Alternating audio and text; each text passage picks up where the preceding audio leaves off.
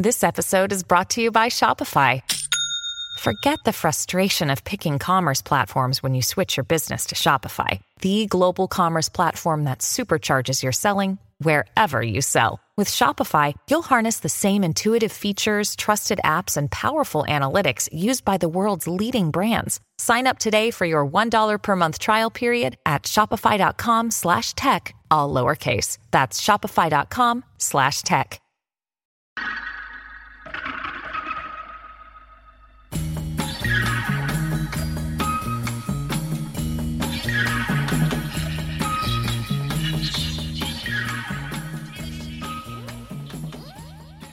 Hello and welcome back to Fourth Estate, the show where journalists talk journalism. Coming to you from 2SER in Sydney on Gadigal lands of the Eora Nation, right across Australia on the Community Radio Network, and directly to your device across the globe via podcast. I'm Tina Quinn. It's good to have your company. In this special edition of Fourth Estate, we were joined in studio by one of Australia's most respected journalists, Laura Tingle. Laura's four decades in media began at Fairfax's The Australian Financial Review in 1981 and has included long stints at Rupert Murdoch's The Australian, as well as the Sydney Morning Herald and The Age. She's now best known to audiences as 730's chief political correspondent on the ABC. The author of four quarterly essays, her latest, The High Road What Australia Can Learn from New Zealand, was published by Black Inc late last year. Our discussion was fairly wide ranging. We talked about the plight of journalists, navigating social media, how Australia's fourth estate is going at keeping the government to account, and whether public broadcasters should be held to a higher standard than their counterparts in the private sector. First, though, we began by discussing this week's editorial in The Australian, which took aim at both Sally Neighbour, the executive producer of ABC's Four Corners, and Louise Milligan, the programme's star investigative journalist. The most dangerous enemy of the journalist is bad, lazy, deceitful journalism, said the Oz. That piece of wisdom is a sentiment that many journalists would no doubt agree with, although many disagreed with its target. I asked Laura about the Oz's piece, as well as her thoughts on the overall editorial direction that the paper and its owner News Corp is now taking. Laura Tingle, welcome to Fourth Estate. Thanks, Tina. So, being a journalist at the ABC normally means you have to have a pretty thick skin to survive. So, I'd be interested in getting your thoughts on the editorial in uh, Tuesday's edition of The Australian. Was it just more of the rough and tumble, or are we seeing something a bit darker here, do you think? It's certainly escalating. I don't know about the editorial in The Australian in particular, but um, I mean, you look at their coverage day to day, and everybody at the Australian is taking turns to have a shot. And most of it's pretty tedious and basically fairly breathtaking, um, given the position of News Limited in Australia. But it's just it is what it is, and it's not going to stop. So you've just got to get on with it.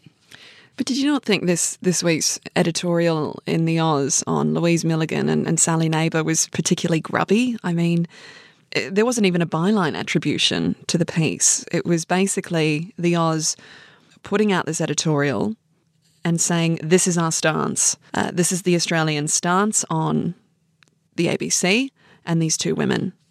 I mean, Sally Neighbour and Louise Milligan seem to be the, the favourite you know, focus for the Oz. Uh, when it comes to attacking the ABC, they sort of hit for those two women. It seems, you know, especially in recent weeks, quite relentless. Well, it is relentless and it goes right back to the beginning of the Canberra bubble story. And without doubt, um, the Australian has been sort of campaigning on this uh, for the whole period to personalise it the way they have, while at the same time which I find a bit gobsmacking that they are setting up these stories where sort of Four Corners is at war with the ABC management, who um, the Australian loves mm. to hate almost as much or possibly more, um, mm. and. Uh, so there's sort of a bit of a tone of, uh, oh well, you know, they're standing up for something, and um, and I, whatever angle you want to take on the ABC and Sally Neighbour and Louise Milligan, if you're at the Australian, is fine. It's all fair game. And I just find it perplexing that they have nothing better to do than. I mean, they must have four or five people whose main job these days is to just attack the ABC. And seriously, the ABC has lots of flaws. It should be held uh, up for uh, scrutiny, all those things. But I mean, we heard in estimates the other day that somebody in the government is monitoring what people mm. like on mm. is it Twitter or something? I don't know. On Twitter, yeah. and I mean it's the same sort of thing. It's just got really ridiculous. Mm. Maybe that's the job title at the moment going, sort of the ABC writer at the Oz or the ABC critic at the Oz, it seems. You know, There's plenty of people filling the job. Yeah, um, yeah. So and even even columnists who aren't usually in the fray. I mean, I noticed Robert Gottliebsen was writing something about the ABC. You know, it's just it's just got quite frenzied. Well, the political heat around the ABC and the government has rarely been as hot as it is right now. With Christian Porter now pulling out of the defamation case and a settlement done and dusted, is there a chance, do you think, for a reset? Uh, or is this sort of the new normal, do you think? Well, what are we trying to reset here? I mean, you, you, don't, want to be, I mean, I'm not ABC management, uh, but in terms of news and journalism, we're not here to be friends of the government or the opposition of the day, whoever that is. It's like when people say to you, you know, oh, you don't seem to like the prime minister or the opposition leader or whatever, and you go, well, that's not my job. Um, and so, you know, if they are if they are going to continue this, uh, there's not much the ABC can do about it, other than you know try to be you know professional and do journalism. And uh, I don't know that it will be reset. Uh, you know, they the government is full of ideological warriors. There are a lot of people involved in this who are desperate to make a name for themselves and to suck up to the prime minister. Uh, so, you know, one of the ways you can do that at the moment is yelling at the ABC very loudly and, and making a name for yourself there. I mean, it's quite transparent to me that that's what's going on. Uh, and if that's the best they can do, you know, good luck with your job prospects. You know, I mean, it's it's not a great. People have made their names on much sort of sort of smaller things. I think about Bronwyn Bishop and the tax commissioner back in the eighties. You know, it's it's a good platform to get noticed, but uh, is it particularly edifying for the people involved? I don't think so. I notice how you know, and you you mentioned that you know, oh, you, you don't seem to like the prime, you know, that criticism of oh, you don't seem to, to like the prime minister. Well, it's not my job to to do hmm. so. I mean, Leigh Sales, for instance, a, you know, very close colleague of yours, it seems to be getting it from both sides uh, hmm. at the moment, which I think is proof that she's actually doing her job. You know, it's either that her and the ABC in a war against the coalition, or you've got the, the left who, if Anthony Albanese is on the program and she really, you know, gives him the hard questions, oh, well, you're just, Yeah. you're sucking up to the PM. You're, you know, you're so anti Labor, you know, and it's not her job to, to really cozy up to either of those two people. No, it's, it's I mean, it's sort of hilarious sometimes. I mean, I, I get it as well, but she cops an absolutely outrageous quantity of stuff. But, you know, often you'll get, you know, one tweet saying, you know, LNP stooge, you know, and uh, the other one will be saying, you know, uh, Labor stooge, um, and you know it'll be about exactly the same piece of information. So, like Twitter does, Twitter isn't good, but it is out there, uh, and I, I- I mean people's sort of lack of understanding of you know what journalists' job is sometimes, and and th- their one-eyedness. You know, I mean, people are entitled to their views, but they are so one-eyed, and they see a, a sort of conspiracy or a strategy um, or a prejudice in something. Um, you know, they attribute these sort of evil, evil um, intents to what journalists do, and you know, the, the ABC's been bought off by, you know, it's, it's hired all these news limited people, and it's gone to the dogs and all that sort of stuff. Well, it's just terrible, and I think the way she's being treated is really just abominable. I mean, okay, you can sort of not agree with something that somebody has done, but the sort of vitriol that is dished out from both sides is just gobsmacking, and you just it's just like, what?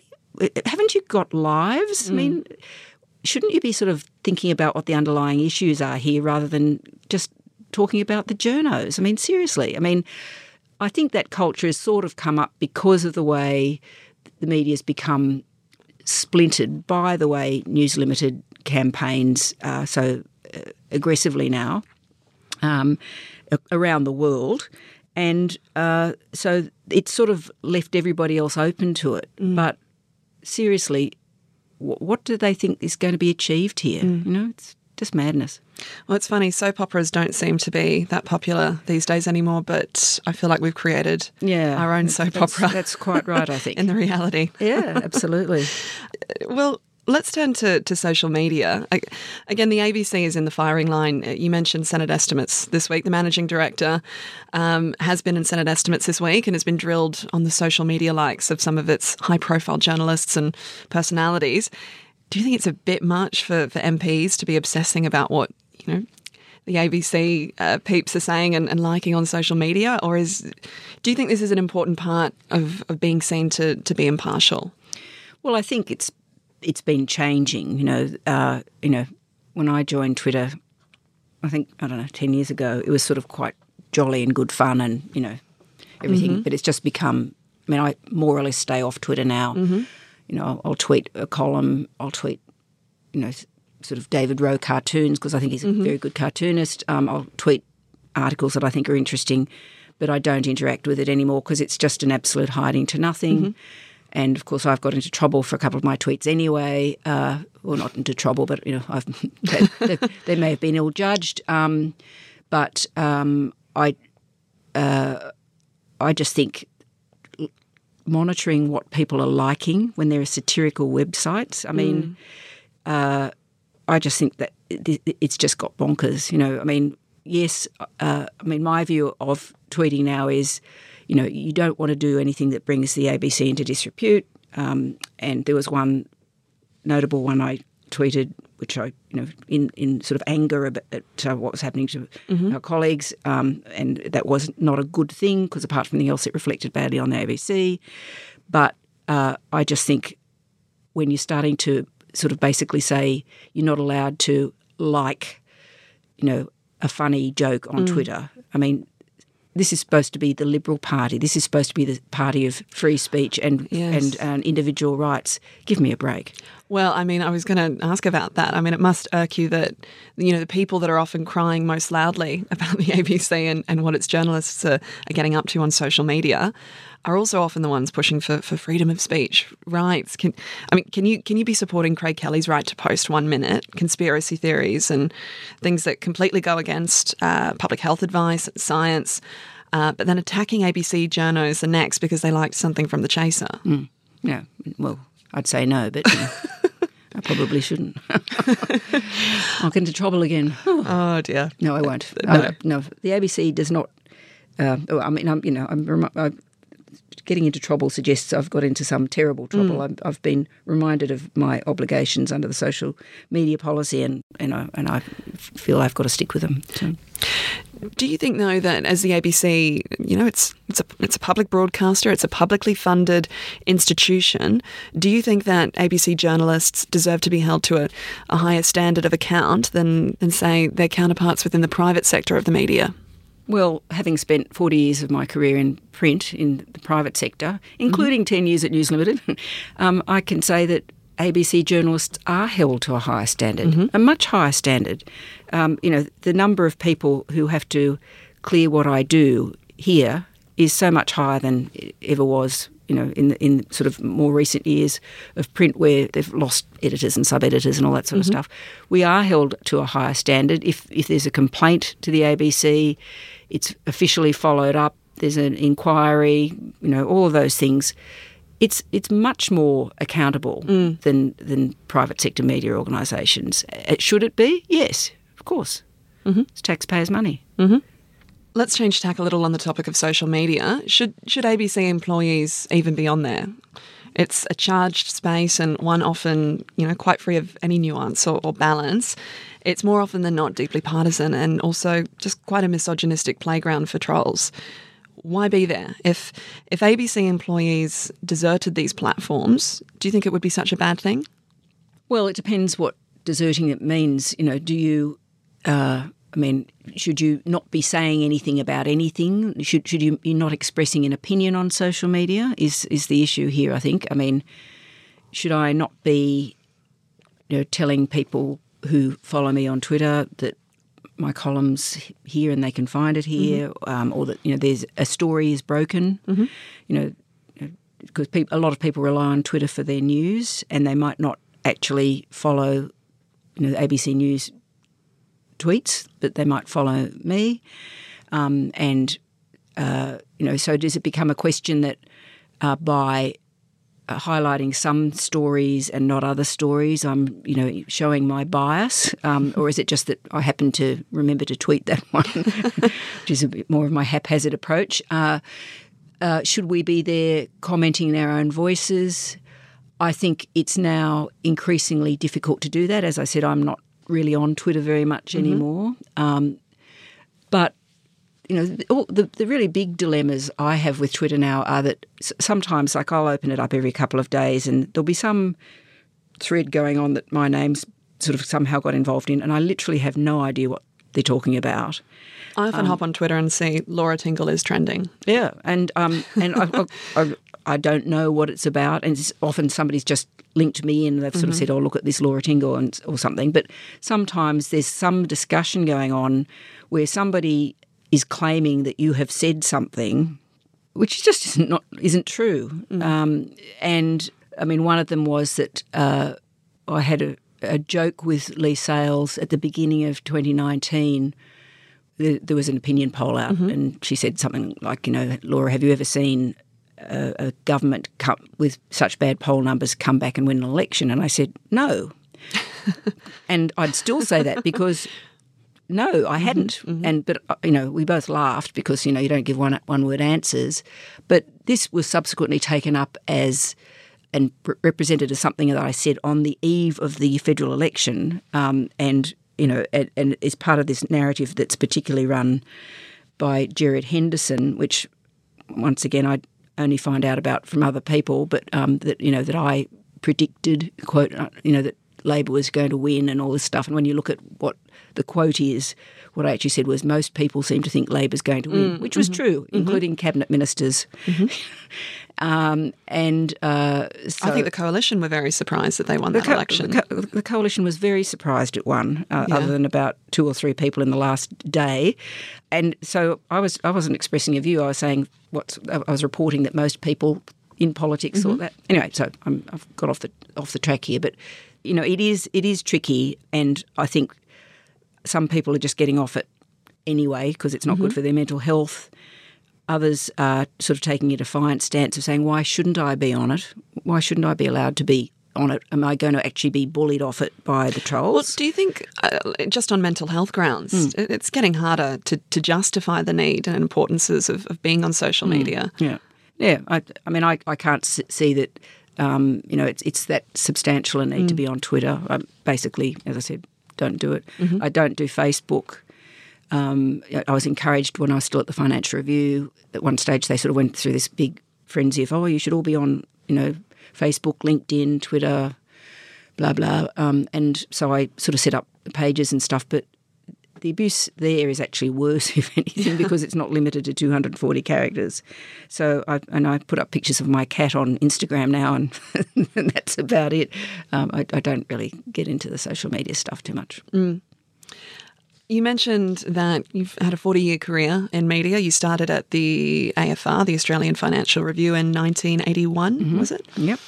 And 10 years you did at News Limited, and that was with the Australian. Mm. Tell us a bit about News Limited in those days and what how how is it for you to now to now see what's happening with the Oz um, and the Daily Telegraph. I mean, the Daily Telegraph was always quite tabloidy, and but the Oz was held up as a much you know greater beacon of, of journalism.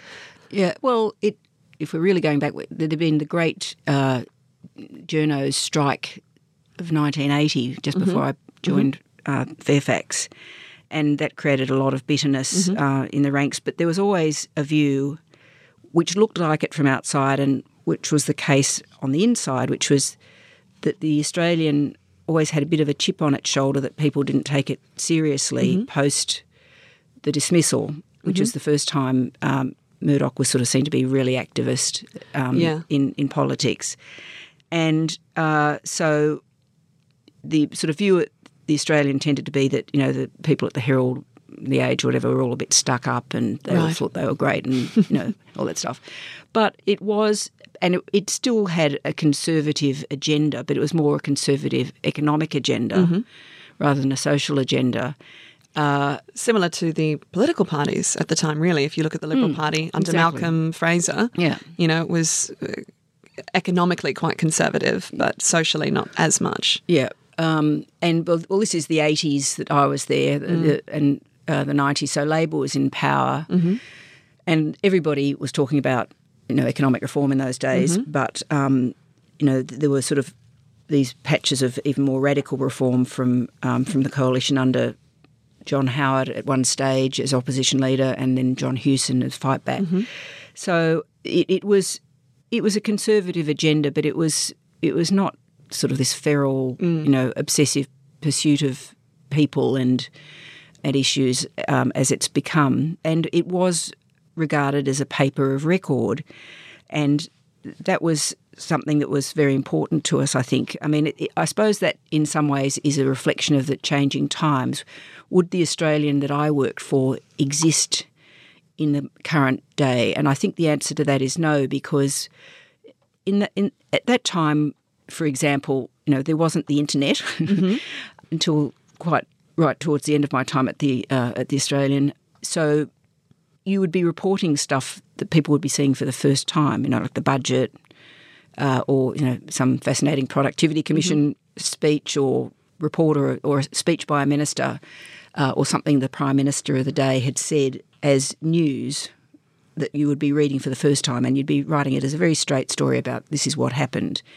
Now, because of the nature of the news cycle changing, uh, you know, the working presumption on all news desks is that everybody sort of knows the basics now, so you're always trying to push the story forward.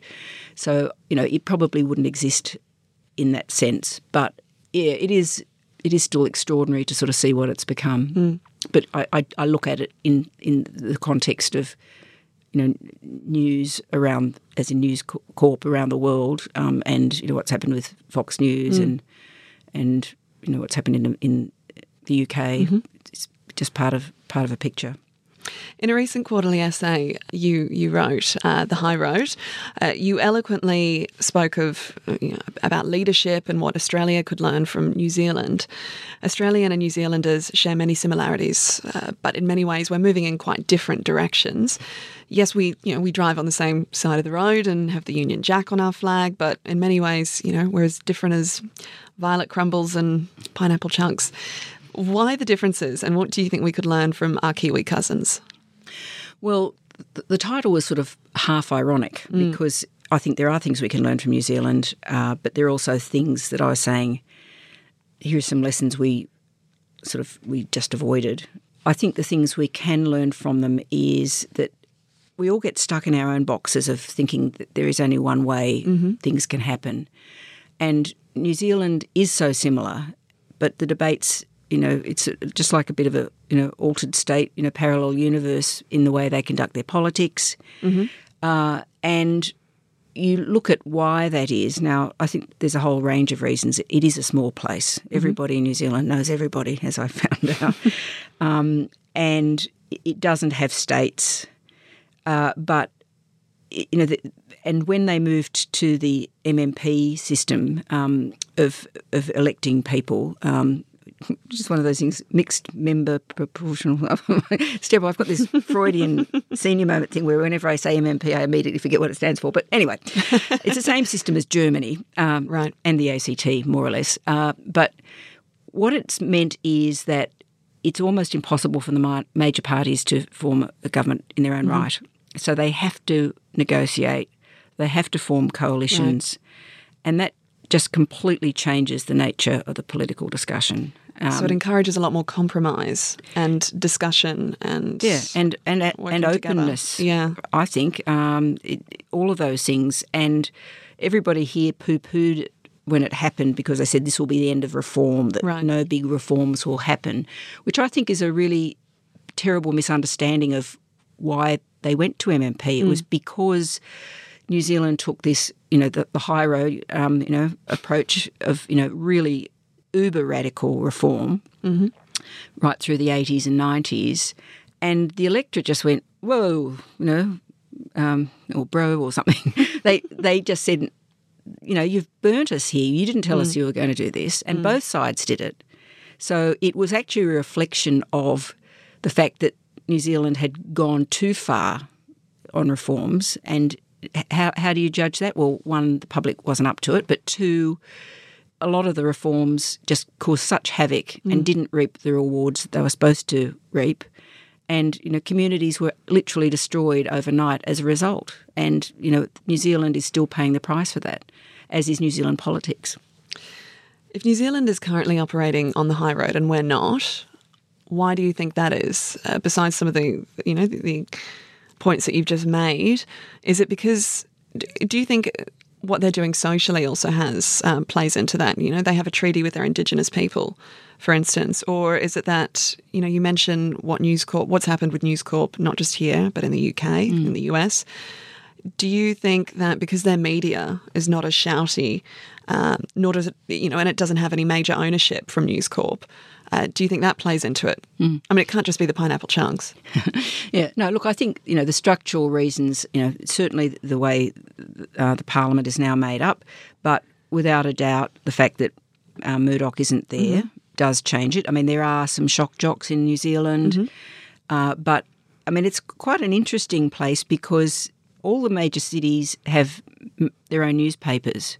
You know, there's much more diversity of newspapers there. So it's not just like there's no national newspaper. Mm-hmm. I think I quote Helen Clark in the uh, mm. essay, sort of mm. saying when she, whenever she's going through an airport lounge and sees the Australian, she just laughs, you know? because the Australian has become this, you know, unifying vehicle for. Mm. And even when I was there, you know, the power of the Australian wasn't because we necessarily broke the best stories mm-hmm. or whatever. I mean, you know, we did break stories, but our power was that in a newsroom in Bunbury or Cairns or whatever, the news director who knew that they had to sort of cover the national news, the only thing that they saw was the Australian. So mm. that was its voice there. In New Zealand, you've got this diversity, um, you know, the uh, New Zealand Herald, uh, the Dominion, um, the News, all those other newspapers, and they're very different. Mm. So instead of News Limited owning, you know, all of the tabloids right around the country and being the only organisation in town, um, that, that, does make a difference. So that's big. Uh, and if you look at something like uh, the, Treaty of Waitangi Tribunal mm-hmm. and the way they've gone with uh, their relationships with First Nations people versus us, that that was sort of this moment in time uh, which we could have had as well. Mm-hmm. Uh, but politics is so different. And I quoted Jim Bolger, who was a Conservative Prime Minister, uh, head of the Nationals, or National as it's called, and he was asked, well, why did you do this? You know, because it was a matter of contention within, within his own party. And he said, well, because it was the, you know, it was New Zealand's honour was at stake. Mm. And I don't know about you, but can you just imagine anybody in Australia saying that? Um, I mean, it, it is different. It was, you know, it was about the, the country and the crown yeah. with the Treaty of Waitangi, but and it is more complicated in Australia and all those things. But it was a moment of leadership and it was in the 90s and and it was done and everybody now thinks it was a great idea mm. but it was not without immense controversy at the time or subsequently so but now you see Maori really integrated into New Zealand's cultural life and into its identity in a, in a really fabulous way. Look, I think many would agree that it's it's really such a missed opportunity for us here moving on uh, a little bit, you've you've been covering the political beat now for, for four decades. Many people are now of the view that our politics is at an all time low. So, do you think that? Do, you think that as well, or are we suffering from a short term memory, or even sort of rose tinted version of the of the past? Really, I mean, for instance, the sports rorts affair during the Keating government was a pretty unedifying and ridiculous spectacle if you if you really look back at it. Mm. Are things really all that different? Do you think, or well, I think they're different in a few ways. One mm-hmm. of them mm-hmm. is that uh, you know there are always sports rorts or you know, mm. slush mm. funds. I mean, there were going back into eternity. They're they're just one of those things of politics. I think they've become more blatant mm-hmm. and much larger. Mm-hmm. Uh, but I suppose I always tend to things, look at things in a structural or systemic way and you go, well, are we getting better policy outcomes? Are people actually interested in policy outcomes? Uh, there's always politics involved in any decision that's made, but I reckon it's now 80 or 90% politics mm-hmm. and 10% policy, whereas in the um, Hawke and Keating years, which is when I, I mean, I, I, was just, I came in in the tail end of, of the Fraser government, so I don't know that much about it, but the arguments were about policy. Yeah. And the arguments were about pros and cons of policy first and the politics second. And I think, you know, we're now in a position where it's basically all political operatives mm. uh, in Parliament House. Um, you know, there are very few matters of principle that are ever really discussed. The politics comes first. And I'm not saying that's just about the coalition either, really. Um, I think both parties have lost their way about mm-hmm. who they are, which is partly because of changing times and changing social structures.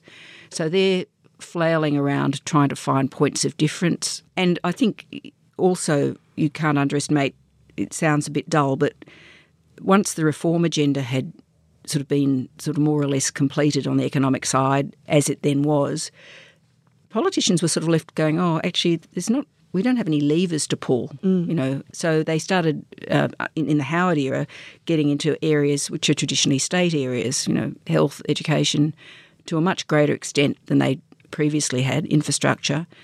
Uh, that sort of downgraded the apparent role of the states, um, and it also meant the sort of scope for boondoggling, if you like, was much greater because you know you could go around and announce a new hospital or whatever during an election campaign, stuff that states used to do. So I think on all of those counts, it's structurally changed mm-hmm. and none of it is for the better. The recent budget seemed to really show a problem with the media coverage. A huge budget deficit, basically, but no plan for wage growth um, or climate change, or really the future. it wasn't really future looking in any way. So, in short, it was an eye wateringly expensive document, but completely stuck in the short term news and electoral cycle. It seemed really geared towards short term pleasure the media didn't really seem to know what to do with the budget. Was it good news or was it a wasted opportunity, do you think? Well, I think it was a wasted opportunity.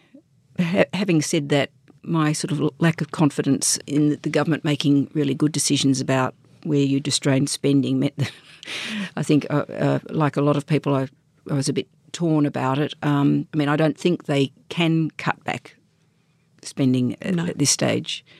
Um, all that much. I think we're sort of in this hiatus where, having listened to this sort of diatribe about debt and deficits for mm. so long, the entire political uh, sort of structure doesn't exactly know where it's going to land next. You know, mm. uh, what's what what should be the formula for what you're looking for.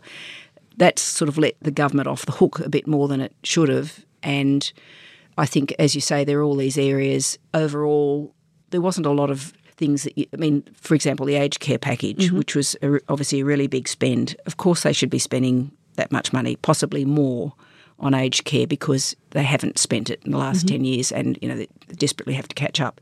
But, I mean, that to me is an interesting, I'm, I'm sort of going, diverting for a moment, but the fact that they actually ended up saying, look, we couldn't put any more money into it because we're physically incapable of finding the people and resources to staff a, a massive expansion in aged care is is a fairly terrible indictment of the last ten years, I think. Mm. So you know, I, I wouldn't uh, wouldn't want them to have not sort of committed to spending that money in aged care, but things like climate change and and wages. I mean, I this is very old fashioned of me, but I, I suppose my view is, you know, we've got to this point where everybody's saying, well, monetary policy has reached the end of its limits uh, fiscal policy, well, we've just spent ourselves stupid and, you know, we, there's not much more we can do there. if you actually think that, you know, the underlying structural problem in the in the economy is low inflation and low wages growth, um, I think there's got to be a questioning of both sides about, well, what are you going to do about it? You know, at some point, in the same way they had to address debt and deficits, they're going to have to say we're going to actually have to take a more assertive position on doing something about low wages, whether that's intervening in national wages cases or you know doing a bit more than they're already doing on uh, aged care wages and the idea that the, the government might actually promote support uh, encourage mm-hmm. higher wages growth uh, I mean, I've asked both sides about this, and they just look at you blankly and go, "Oh well, you know, mutter, mutter, mutter."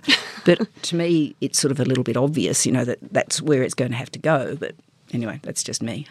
when we last spoke, you uh, said that you felt that it was you felt the current government's approach when it came to the economy and uh, and and how it played, you know, fiscal policy to the masses was very much that of an an undergraduate university club view of, of commies and capitalists. You know, it's fairly quaint, but it doesn't show much sophistication when it comes to the actual issues. Do you, do you still believe that? I, I, I think that we're at one of those tipping points you come to every few decades in economics where, whether it was sort of post Bretton Woods, when it was the rise of monetarism in the 70s and 80s, where the fashion of the day no longer fits. Mm-hmm. And without a doubt, that is happening. You know, people are rethinking stuff around the world. You know, the IMF, the OECD, you know, they're rethinking all of those sort of rules about, you know, what was good and what wasn't good. You know, they're no longer appropriate in this in this particular era, either because of the impacts of the pandemic or because of the shift um, in sort of economic power to China. Whatever it is, you know, they're going to have to rethink the way they approach setting economic policy and. We are nowhere near having that discussion in Australia. Mm. Absolutely nowhere near it, and it has to be one where you, you know, you try to work out what you want to do, and then you have to persuade people about it and we, we're having a discussion that's sort of like five years ago, mm. as far as I'm concerned. So I don't know that there's anybody on either side who's really, you know, in that space yet. In many ways, this term of the Morrison government, the third term of the coalition government, is the most crisis driven and, and scandal plagued government of recent memory. From, you know, Morrison's holiday to Hawaii during the bushfires, to rorts around grants, to the vaccine rollout and the mess of our aged care sector, Brittany Higgins, as you just mentioned, there's there's no national program for, for quarantine facilities at the moment. There's been no shortage of material for journalists to cover, but still the PM and the government are doing you know, very well in the polls. Does this show the lack of impact the media now has because people are are either largely disengaged, or do you think the pandemic's rewriting the script because it, it's all feeling very Teflon at the moment, no matter what this government does? Mm. Well, the polls have actually we, have all stopped looking at polls mm. because mm. you know it's all a bit embarrassing. Um, Do you think the US election in 2016 sort of made us go, well, well, oh, throw it all out? And our, and our, and our polling here yeah, to, to, to yeah. some extent. Um, but, I, you know, I think there have been a couple of things. I think people are completely disengaged mm. um, and completely cynical. So, you know, if you write, you know. Rightly so, do you think? Uh, yeah, probably. I think people should be engaged. But, you know, if you write a story saying, the government has been biting the heads off chooks, you know, people would just sort of tend to say, yeah, well, that'd be right. You mm. know, I mean, you can't shock people anymore mm. about how bad politics is. So that makes it hard to have any impact. And of course, you know, the, the figures on where people get their news now are really sort of quite staggering. You know, the number of people who only get it via Facebook or Twitter uh, or some other platform who don't actually watch the news or, or current affairs. And I think if you look at the reach of Sky News after dark into mm. regional Australia, which I think is one of the really interesting, sort of largely untold stories on free to air television. I was um, thinking about that when you when you were talking about the Oz and the fact mm. that in, in, terms of rural towns, yeah. it was one of the few papers that yeah, yeah the, the few national papers. I thought Sky After Dark, their, yeah. their movement into the r- r- sort of more regional areas for free to air, really. Yeah, yeah. I, it, and it's cheap for the free to airs, mm-hmm. and um, everybody's happy. Um, but um, yeah, no, I, I, think you know it is a problem. Um, the media's fractured. People aren't interested in all the fights; they just want to know what's happening. And I, but I think if there's a positive that should come out of the pandemic, it is that you know it's it's made people you know desperately keen to find out what's going on again. So you know, if you talk to anybody in in Melbourne or Victoria, you know, during the lockdown last year, it was a ritual that everybody just watched the Dan Andrews press conference, which might mm. explain the sort of you know whole you know deification of Dan thing, um, because he'd stand there and just answer questions till they'd run out of questions, which I think is an admirable, admirable thing, mm. whether you like the answers or not. So the global pandemic does change things, but I don't think that the government is Teflon um, okay. covered, coated. I think it's interesting. The last Newspoll shows that the uh, federal government was, and certainly Scott Morrison's ratings were falling as a result of the Victorian lockdown. So it shows that people are distinguishing a little bit. Um, you know, the Victorian polls are also sort of being hit because people are really angry about you know their business is closing down, but this, they are they can see this is the bit, and I'm angry about Victoria about, and this is the bit that I'm angry with Scott Morrison and the government about. So, you know, it's it's it's still hard to see, given the seats that the government has to lose and Labor has to win around the country. You know how how a change comes about because there isn't that sort of sense of mood for change and that whole thing about stability in times of crisis and all those sorts of things. But I don't think um, you can sort of just presume that people aren't, you know, aren't registering. And I mean, I, I sort of quite, you know, the dangers of anecdotal things, but I ran into a woman who- I sort of served me in a shop for years and years who, who volunteered that she was a coalition voter and ex-military and things. And, you know, it's one of those sort of Mark Latham and John Howard handshake moment things where she just uh, she was saying, "Oh, I just can't believe how bad the government is on how, how bad Morrison is." She didn't say the prime minister how bad Morrison is on handling this vaccination rollout. And I said, "Oh well, you know, it's not it doesn't seem to be going too well or something." And she said, "And why have we all got to have AstraZeneca when he had Pfizer?" And you know, it's those really Ah, okay. and pe- pe- that comes out a lot. You know, mm. people notice that he got Pfizer and they can't get it, and you know, we, we get sort of so obsessed about the big things in politics, mm. but so often it's something like that which really gets under people's skin mm. because it's something really identifiable that they can go, well, wait a minute, if it's good enough for him, not me, you know? Interesting. Interesting. Do you worry that the, the media has lost the power to shift the debate and shift the narrative at all? Uh, no, I think our job is to inform people and for them to demand answers. And often people aren't out there demanding answers, except yelling at journalists on Twitter instead. But I mean, I'm, I'm philosophical about it. I mean, I, I suppose my view is newspapers started as pamphlets Yeah. and you know, and they were, and they were, they all looked like the Australian, only pr- promoting different sort of arguments. The idea that we're all just incredibly balanced and papers of record is quite a new invention. Right. And I suppose I am actually encouraged. Um, maybe that's my optimistic streak, but you know, yes, it's bad that you get the fragmentation of media. If a story takes off, you know, often the media doesn't all jump on board and pursue it as they should.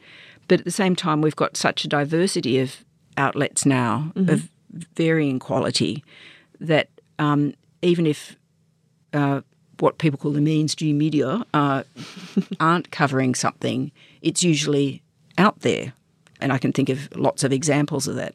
And why isn't the mainstream media covering it? Well, it's not through any conspiratorial silence. It's just there's only so many minutes in a program, and there are some things that you've got to cover, and it's harder to break out and, and do other things.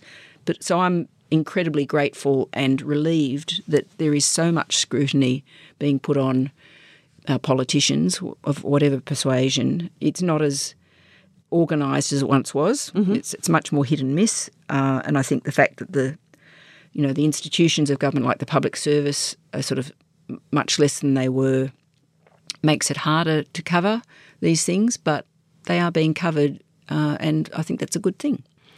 Who do you think is doing a really good job at the moment in terms of when you look at some of the broadsheets or the you know print media, uh, broadcast? Who do you think? Uh, ABC aside, of course. ABC aside, um, look, I think the Guardian website has really come into its own. Um, my old colleague Lenore Taylor has, I really think, lifted that. I mean, it was good anyway, but um, and I think the blog format works really, really well for them, and they do go off and do the investigations. You know, they put the resources into into chasing stories. So I think that's great. Uh, I think the Sydney Morning Herald has really come back. You know, from a from a fairly low point a few years ago. Um, they've got a lot of good people on board and have become a really good newspaper again. I think Crikey's really lifted its game in the last 12 or 18 months under Peter Fray.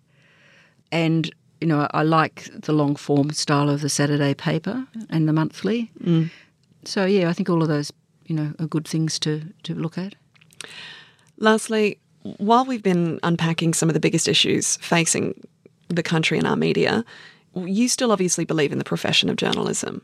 What message do you have for young journalists starting out? Or just do it, you know. Um, you just, you've just got to go for it. And I Did mean, you ever work for Nike? No, Just do it. No, oh, sorry, sorry, sorry, sorry. I didn't even realise what I'd said. Oh my god, it wasn't, it wasn't a subliminal plug. I don't even. I don't even I'm know kidding. any Nike. I, I, Um, I uh, am kidding. I yeah, think. I think that's a good. Um, Yeah, yeah. yeah. No, I yeah. You've just I've, uh, you've and I, I suppose it's you know remember what it is that you're trying to do. I mean, I I- I used to be asked to talk to groups of university students doing journalism, and it became a bit of a sort of a running joke actually mm-hmm. because y y somebody would sort of egg me on to say this and say, "How many of you want to be?" Anchor people, and like eighty percent of them, and it was sort of like they all wanted to be famous. You know, Right. the thing to do is to actually be going, what am I here for? I'm actually here to tell a story, let my readers, viewers, whatever, make up their own mind. They might disagree with what I'm saying, but I want to give them some information and I want to give them a framework for thinking about the information because I think the role of journalists has changed a lot because we're bombarded with information mm-hmm. now, but most of us don't have time to actually absorb it. So I think the job of journalism is actually to undertake to understand what the issue is and write from that perspective, not just say, you know, dog bites man. It's just to say, you know, well, what's the context for this dog biting the man? I mean, that, that is where the value is. And I don't think collectively we spend enough time actually apprising ourselves of the, you know, of the background of a story, the history of an issue, and, and, and reporting on it from that informed perspective. Laura Tingle, thank you so much for joining us on Fourth Estate. My pleasure. And thank you for listening to Fourth Estate. This edition was recorded at the studios of 2SER and heard across the country on the Community Radio Network. Fourth Estate is produced with the assistance of the Community Broadcasting Foundation. Thanks to the Foundation for their continuing support. Make sure you subscribe to Fourth Estate on your favourite podcast app so you can hear us talk media, politics, and a lot in between. We'll be back with more next week, of course, but in the meantime, you can stay in touch with us on Twitter. Our handle is Fourth Estate AU. A big thanks, as always, to my executive producer, Anthony Dockrell. My name's Tina Quinn. You can catch us next week on Fourth Estate.